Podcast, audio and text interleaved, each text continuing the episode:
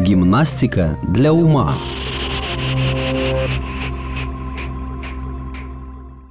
Где родятся короли?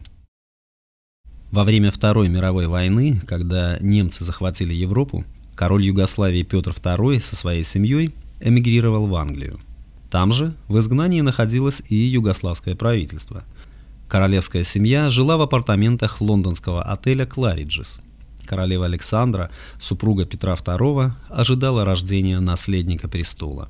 Но по югославскому закону о престолонаследии король должен быть обязательно рожден на территории своей страны. Петр II и придворные были в панике, ведь если наследник родится в Англии, он не сможет стать королем, а вернуться на территорию Югославии было тогда невозможно. Надо что-то делать. Но что? Как поступить молодому королю, чтобы иметь законного наследника трона. Сразу отметим, что речь идет не о рождении или нерождении ребенка. Речь идет о дальнейшем государственном статусе новорожденного. Значит, корень проблемы надо искать именно в законодательной базе. Мы знаем, что король должен родиться на территории своей страны – Очевидно, тогдашние югославские законы не предусматривали всякие модные ныне поправки для неординарных ситуаций. А ситуация на самом деле была непростой, ведь э, исконно югославские земли были оккупированы фашистами, и королевская семья явно не могла туда попасть. Появляется противоречие. Ребенок, чтобы наследовать после королевский престол, должен родиться в Югославии. И ребенок не может там родиться. Первая мысль, которая приходит в голову, это рождение ребенка на территории посольства. Ведь по международному законодательству территория посольства в чужой стране является территорией государства, которому принадлежит посольство. Еще одна идея – это посадить роженицу на югославский корабль и бороздить просторы морей, пока она не родит.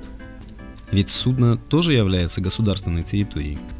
Но не забудем, что война тогда по всей Европе была не только на суше, но и на море – и в воздухе, так что посадить королевскую семью на корабль было бы явным безрассудством. Хорошо, давайте подойдем с другой стороны. Почему бы правительству, если уж оно тут же в Лондоне, на самом деле не организовать принятие соответствующего закона или поправки? Но законы принимают депутаты от народа, э, который был на оккупированной территории. И даже если это произойдет, насколько легитимным будет принятие такого закона депутатами и правительством в изгнании. Тут все явно будет шито белыми нитками. Значит, законы Югославии при решении задачи надо взять без изменения. Но давайте вспомним, что король и правительство находятся на территории другой страны, то есть живут по английским законам. И если они сами не могут принимать законодательные решения, то правительство Англии вполне может это делать. Именно такой выход и был найден. Уинстон Черчилль, тогдашний глава правительства Великобритании, пошел навстречу югославскому королю.